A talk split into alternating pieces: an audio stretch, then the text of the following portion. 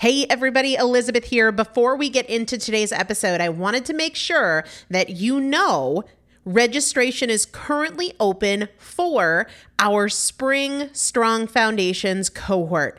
Strong Foundations is a five week strength building program brought to you by me and Morgan Bungers. Coach Morgan Bungers is one of the best, most effective strength training coaches in this country. He has worked with some of the most elite athletes in the world, and now he specializes working with people in their 40s, in their 50s, in their 60s who want everyday strength. And this is not about being able to push your suitcase into the overhead compartment on an airplane.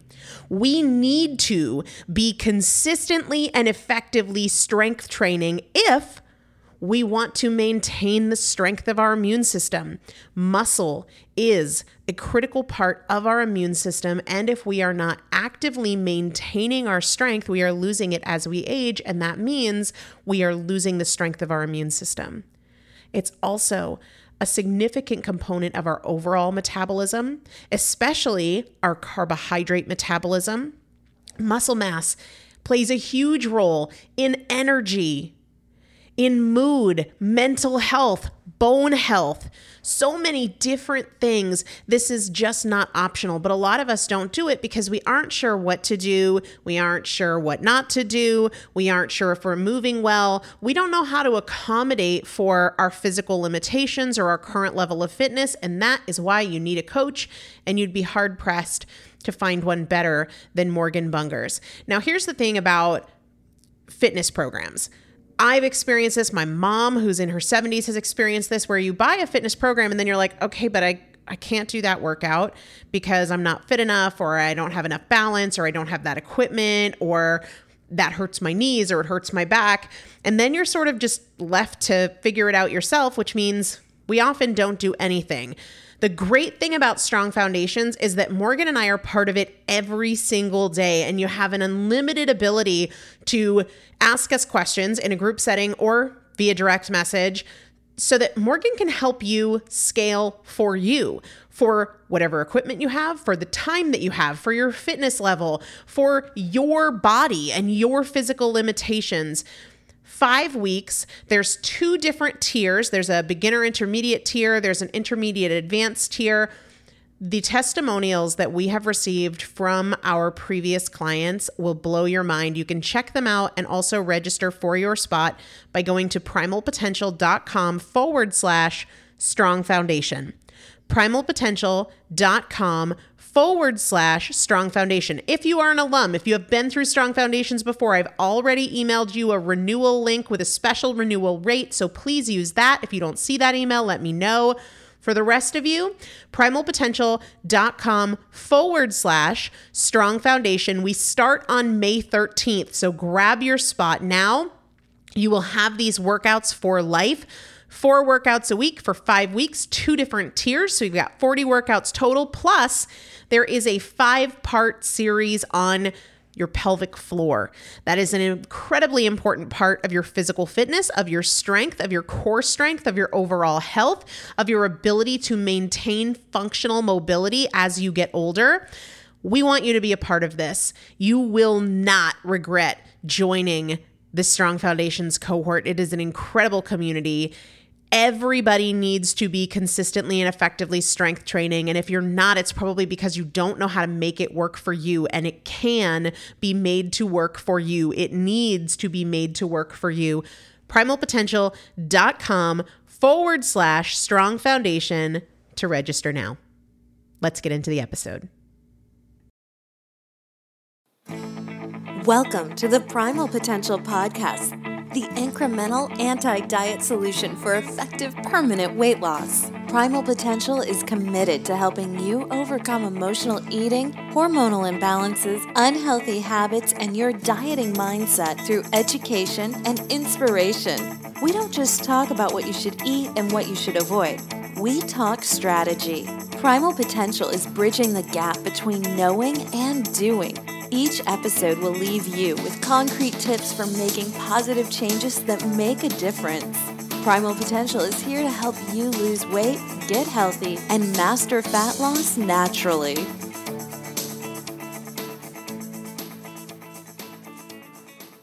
Hey, everybody, welcome back to the Primal Potential Podcast. I am your host, Elizabeth Benton, and I am so glad you're here today. Today is the first episode dedicated completely to your questions and requests. And a big request from you all has been for me to take a deep dive into carbohydrates. Everybody, when it comes to fat loss, is talking about carbohydrates and which carbs are the right ones, or are any carbs right, or when should I eat them, when should I not. And I've talked a lot about this in different episodes. In episode two, I talked about carbohydrates and how they drive the hormone insulin. And in episode five, I talked about sugar and cravings. In episode seven, I talked specifically about timing carbohydrates for ultimate fat loss. But you guys have said you want a nuts and bolts episode on carbohydrates. So that's what we're going to do today. And we're going to cover a lot of stuff. We're going to cover what carbohydrates actually are, whether or not we need them, if our bodies need them at all, how they are metabolized, how they impact our hormones and fat loss then we'll talk about the right carbs for fat loss, the right time for carbs for fat loss, the right amount of carbs for fat loss, and how we can manipulate the way we exercise to allow us to eat more carbohydrates. But we got to dive in because we have a lot to get covered. This episode might run a little bit longer than our normal 20 to 30 minutes, but that's okay because it's got lots of good stuff in here. This actually might be my very favorite topic to go through, so I'm really excited. So, carbohydrates are a macronutrient. That means they provide energy in the form of calories. Other macronutrients are fat, protein, and alcohol. Micronutrients are different. Those are things like our vitamins and minerals. And while they supply nutrients, they don't supply calories. Let's talk for just one second about what calories actually are. Because I think that a general flawed understanding contributes to a lot of our weight loss challenges.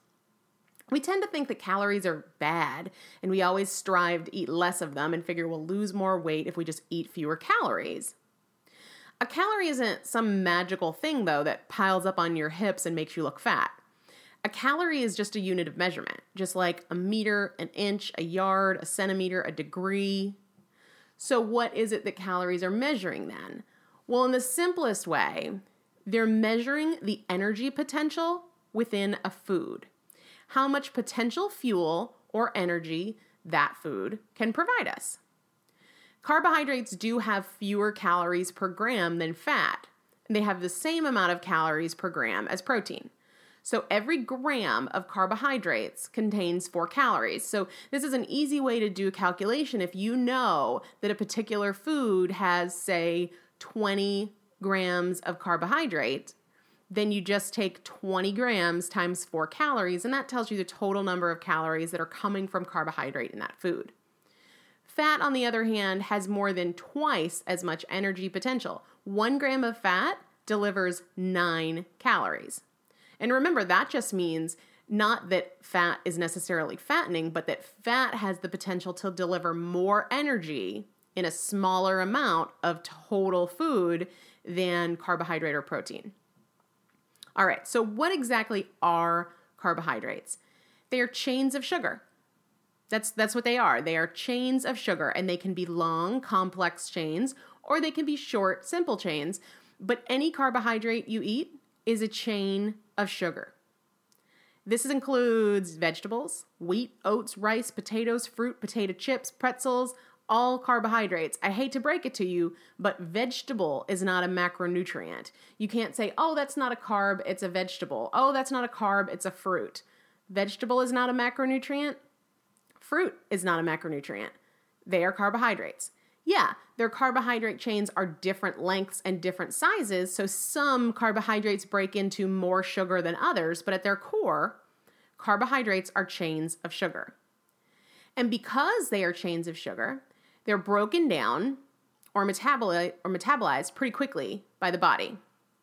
Remember that calories are a measure of the energy potential in a food. So the fact that carbohydrates break down relatively quickly by the body means that they're a quick source of energy. And I like to explain it, you've probably heard me do this before, with the analogy of fueling a fire. If you are trying to keep a fire burning, you can't really expect to do that for a long time with things like twigs and kindling and newspaper and gasoline. Yeah, they're a good way to fan the flame, but only for a couple of minutes at best. They burn hot and they burn fast, but they fizzle out quickly. They provide an immediate fuel surge, but it doesn't last. And that's how carbohydrate acts in your body. It can be a really great rapid acting fuel, but it's not to last, right? It burns really fast, really hot. Fat and protein, however, are kind of the equivalent of the hefty logs on the fire. They're slower to metabolize and they s- provide more sustained energy over time. They burn more slowly, giving us more fuel over a longer period of time. So, we've established that carbs are fuel, they provide energy, and they do so pretty quickly. But are they essential? Do we need them in our diet for optimal health? And this isn't a debate on whether or not we should have carbohydrates. We'll get to that, but it's just a simple matter of whether or not they're necessary for the function of our body. There's no question that glucose, or sugar, which is a building block of carbohydrates, is the preferred fuel source for certain functions within the body. However, here's the thing we have to remember glucose can be generated by our body without us eating carbohydrates. So we do not need to eat carbs to get glucose, it can be made from other substrates within the body. Here's what's really interesting to me energy, providing energy or fuel, is the only function that carbohydrates have within the body. Fat and protein are different. They have structural and functional roles within the body. Fats help to make our hormones. They carry fat soluble vitamins. They're a critical component of every cell. Enzymes are made from proteins. Proteins are required for immunity, for healing, and for repair. Carbs just provide energy, and energy is really important, but we can get that energy from other places. So, from a necessary for life standpoint, carbohydrates are not. Fat and proteins, however, absolutely are. And this doesn't mean we shouldn't eat them or we can't eat them and burn fat or we can't eat them and be healthy, but I do think it's important to realize that they aren't necessary, especially when we consider how they tend to dominate our diets from a percentage standpoint. All right, here's where it gets really interesting, and here's where we start to see how and why we're gaining weight, or at a minimum, how and why we're struggling to take the weight off. The key is in understanding how carbs are metabolized and stored. All right, so we established that carbohydrates are chains of sugar of varying lengths and sizes, right? They can be straight chains, branch chains, but they're all chains of sugar molecules, glucose, fructose, things like that, tiny little sugars. Well, it makes sense that when we metabolize these carbs, they break back down into their smaller building blocks. So when we metabolize carbohydrates, they break down to their smallest parts, which are these little sugar molecules, these things like glucose and fructose. Well, on their way to be stored, this sugar, whether it's glucose, fructose, whatever, it enters the bloodstream. And the hormone insulin is released when sugar hits the bloodstream because insulin's job is to usher that sugar from the blood to be stored. Now, it's important to note that if sugar hits your bloodstream because you just drank a Gatorade during your 26 mile marathon, that sugar is probably going to be used immediately for energy. But for the rest of us, we're usually not mid workout or being chased by a tiger when we introduce that sugar to our system. And remember, I'm not saying you had a tablespoon of sugar, but that's what all of our carbohydrates break down to. So, since we're not mid workout or being chased by a tiger, that sugar needs to be stored. And insulin, being the usher, taking it out of your blood and taking it to wherever it's going to be stored, it has a few drop off options. The first place it's going to try and take this excess sugar or glucose in your blood is to the muscle. Storage space there is limited, but it's very easily accessible. So during your next workout or the next time you're chased for a bear, it can tap into the storage form of glucose in your muscles and break it down for energy. The storage space is limited. So if you are eating carbs on a regular basis and not exercising regularly to tap into that fuel to break it down for energy, chances are that the storage space in the muscles is all full. It is very limited. It is a small storage space. So if it's all full there, which for most of us it probably is, the next stop, the insulin is going to try and take this excess sugar or glucose to the liver. Again, easy access in case your body needs to generate fuel, but very limited storage. And I'm, I'm talking seriously limited. The storage space combined between your muscles, all of your muscles, and your liver is about 400 grams. And that is not per day, that is total capacity. So if you're not working out regularly or you're eating carbs on a regular basis, chances are that both of those storage sites are full, no vacancy. But insulin has another storage option. And this is what we call carbohydrate spillover. It's also called lipogenesis, which essentially means creating fat. Lipo being fat, genesis being create. And this is where most of us live most of the time after every carb rich meal, which for many of us is all of our meals. So, the muscle storage, full. Liver storage, full. We get into carbohydrate spillover or lipogenesis. This excess glucose is converted to fat.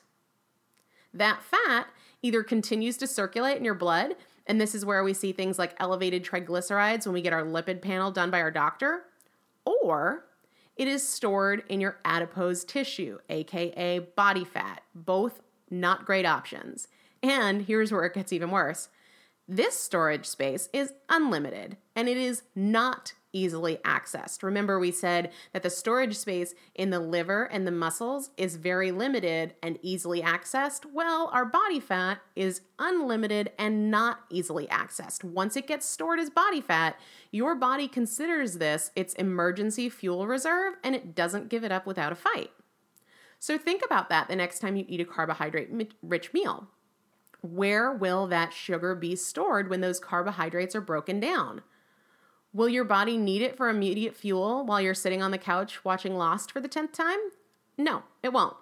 Have you been active enough to deplete those muscle stores so that there's somewhere for that glucose to go? Or have you decided that it's destined for it to be stored as body fat because you're eating such a high volume of carbohydrate in any form and because you're not as active as you would need to be to tap into that uh, storage in the muscles so that there's room for it to go. So, understanding the metabolism and storage of carbohydrates is a huge part of the equation when it comes to having the information we need to reach our weight loss goals. The other part of the equation comes from understanding what happens when we raise our blood sugar. Remember that carbohydrates, whether they're from oats, wheat, grain, rice, fruit, processed foods, juice, soda, they're chains of simple sugars. And when our body breaks them down during the digestive process, they're broken down into their simplest parts, and those simplest parts are sugar. En route to storage, the sugar travels through the blood, and the hormone insulin is released in response to elevated blood sugar so that it can usher the sugar to its storage place. And this relatively fast process is an incredibly influential part of fat burning or fat storage. Insulin is probably the single most important hormone in the fat loss or fat gain process, and we have to manage it if we want to reach our goals. We have to. We absolutely have to. Our control of our blood sugar and our control of our insulin response is the primary determinant of our energy levels, our cravings, our hunger, our focus, our mood, and so much more. Here's the bottom line that you need to understand. Are you ready for this? Because this, I mean, this is a game changer. Your body cannot and will not burn fat when insulin is high.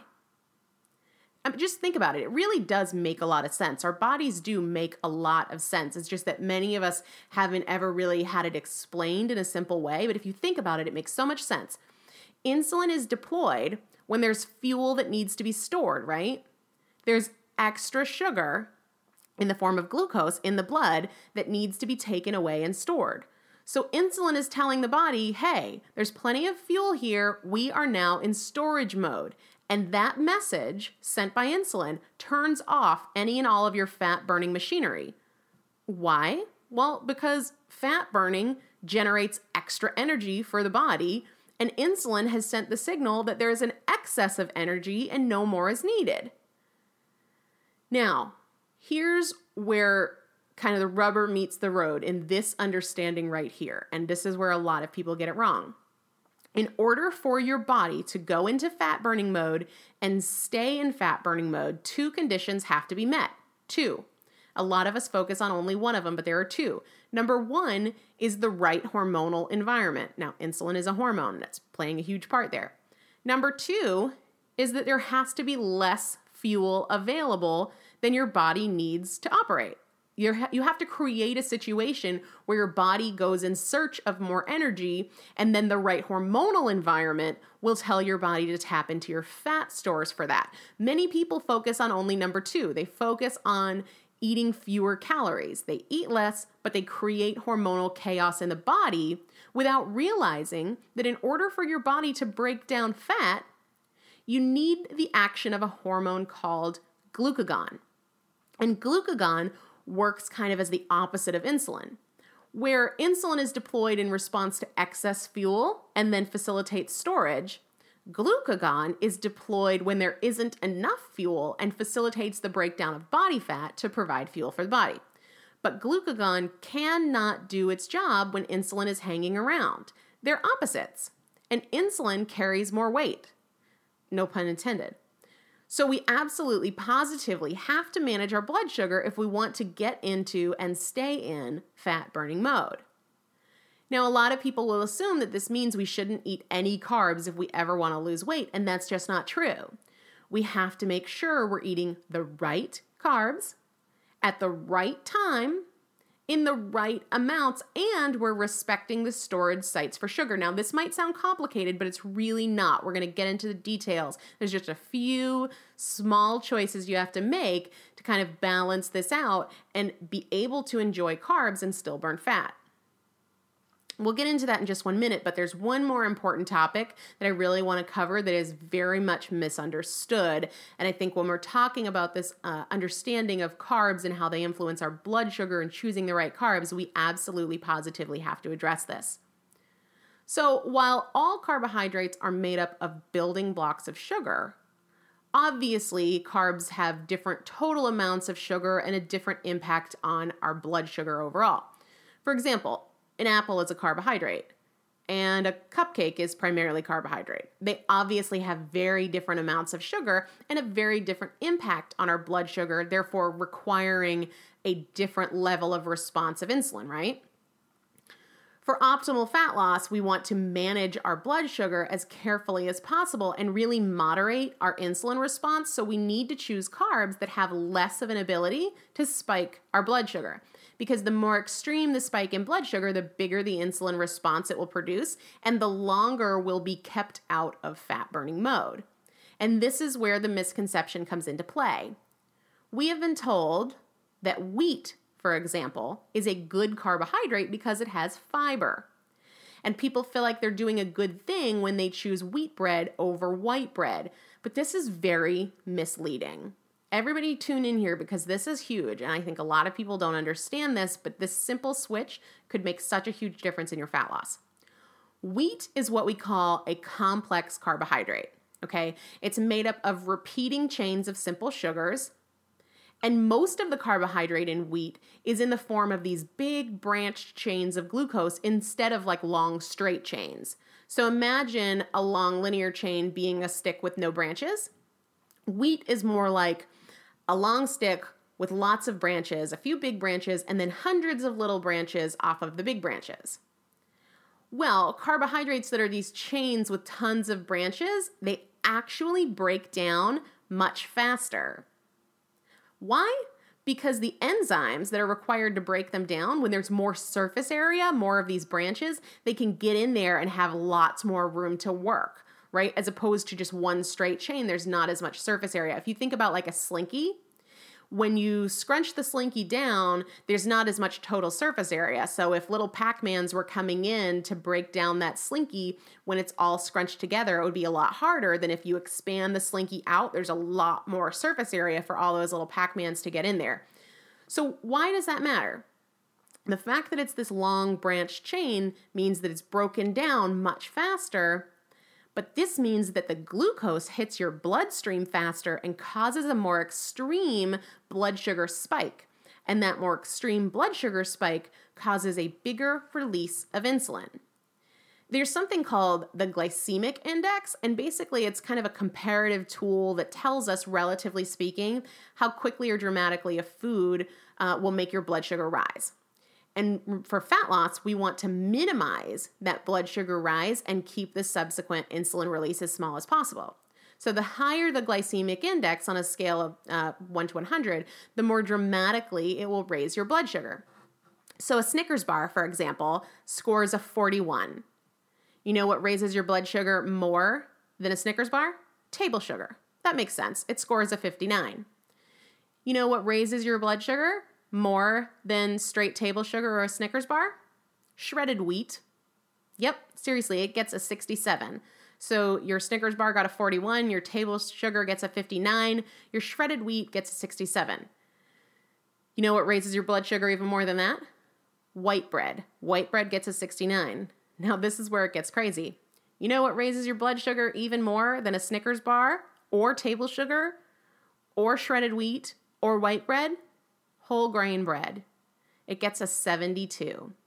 Wheat has a higher glycemic index or a greater ability to raise your blood sugar than almost any other food out there except for dried fruits because all the water has been removed. They're basically just little sacks of sugar, or things like cornstarch and potato starch. Wheat, whole grains. All right, so let's get practical.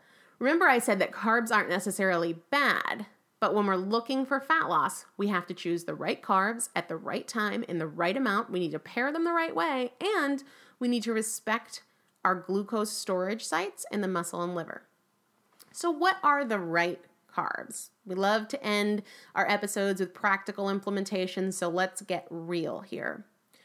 The right carbs are going to be carbs that have less of an impact on your blood sugar, less of an ability to spike your blood sugar because the more of a spike in the blood sugar it produces, the greater a release of insulin, which keeps us out of fat burning mode. So, the right carbs would be things like berries or your less sweet fruits like apples or citrus. Any carbs from whole food sources are going to be a much better choice than processed foods. So, whole food sources like potatoes or sweet potatoes, right? Those are going to be better. We really want to avoid the processed carbohydrates, the refined sugars, simple sugars, things like that. We really want to focus for fat loss on carbohydrates from berries, less sweet fruits, and whole food sources like potatoes or sweet potatoes. So, what is the right time? I did a whole episode on this, and I'll link to it in the show notes but you want to avoid carbohydrates in the morning. Because here's the deal you wake up because you've been fasting overnight with low blood sugar and low insulin. So you'll be the most sensitive to a rise in your blood sugar in the morning. So even a moderate carbohydrate will have a greater impact on your blood sugar in the morning because you're so sensitive because you've been fasting overnight. So the right time is going to be at your dinner time meal or post workout. So we've covered the right carbs at the right time. What's the right amount? For fat loss, you really don't want to exceed a half a cup. And you can play around with a quarter cup or a half a cup and see where you get the most results. If you're getting fat loss results with a half a cup of carbohydrates at your dinner time meal or post workout, keep doing that. Don't drop it down because over time, you might become a little more sensitive and you might need to drop it down then. So if you're getting results with a half a cup at your dinner time meal or post workout, stay there. Otherwise, you can drop down to a quarter of a cup. And then we want to pair them the right way. One of the ways that we can reduce that blood sugar rise and the subsequent release in insulin is by having fat or protein or both with our carbohydrates. This is going to slow the digestion down, slow the release of sugar into the blood, and require less of an insulin response. So, if you are having your dinner time meal, you want to make sure that you've got some good protein in there, either from um, grass fed beef or from um, wild fish or something like that and adding healthy fat, whether that's avocado or cooking your protein or your vegetables in oil. Adding grass fed butter to your sweet potato. You want to make sure that you've got fat or protein there to slow the digestion so there's less of an impact on your blood sugar. And then the last thing in terms of optimizing uh, your body for fat loss and still being able to enjoy carbohydrates is really thinking hard about those storage sites. If you are active, you are going to tap into and turn over your muscle storage of glycogen and glycogen is just a storage form of glucose. So when the when the insulin checks first to see if it can put any excess glucose in the muscle, it's going to convert it into this storage form called glycogen. But when we work out, we can tap into that muscle reserve so the next time we eat carbohydrate and insulin comes in to shuttle it somewhere to be stored, we don't go into that carbohydrate spillover. We don't go into that lipogenesis or that fat creation. Instead, it gets stored in the muscle to be used for our next workout. So, the best way to tap into this muscle storage and make sure we're turning it over is going to be through high intensity workouts like high intensity intervals or lifting heavy weights. And the great thing about high intensity intervals, I don't want you to be turned off by this if you're somebody with a lot of weight to lose or somebody that's new to fitness. The great thing about high intensity intervals is that it's totally relative. This is something you can do at any fitness level. So if you're a beginner, and even if you don't have a gym membership, that's fine you can set your um, your timer on your cell phone or on your stove for one minute and for one minute, you go as fast as you can up and down the stairs, whether that's jogging or walking or sprinting. You're gonna go as hard as you can for one minute, and then you're gonna rest for a minute. And then you can do it again, and you do this five or six different times, or you can do it with push ups. You can do it with body weight squats. You can do it with burpees. If you have a higher fitness level, you have a gym membership, there are tons of awesome high intensity interval workouts. And I post a lot of the ones that I do uh, on the Primal Potential Fat Loss Facebook page and on my Instagram account. Um, so you can check those out there. But regardless of your fitness level, you can do these high intensity intervals because high intensity is totally relative. Starting out, high intensity might be just walking up and down the stairs in your house, right? But over time, that might become jogging, that might become sprinting, whatever else. So high intensity is relative. Do not let that term freak you out. If you're doing intervals of push ups, you can start by doing them against a wall. And when you get a little bit stronger, you can drop down and do them on your knees. And when you get a little bit stronger, you can do them on your toes, right? When you get a little bit stronger, you can do them on a decline. So there are lots of different variations. High intensity is absolutely relative.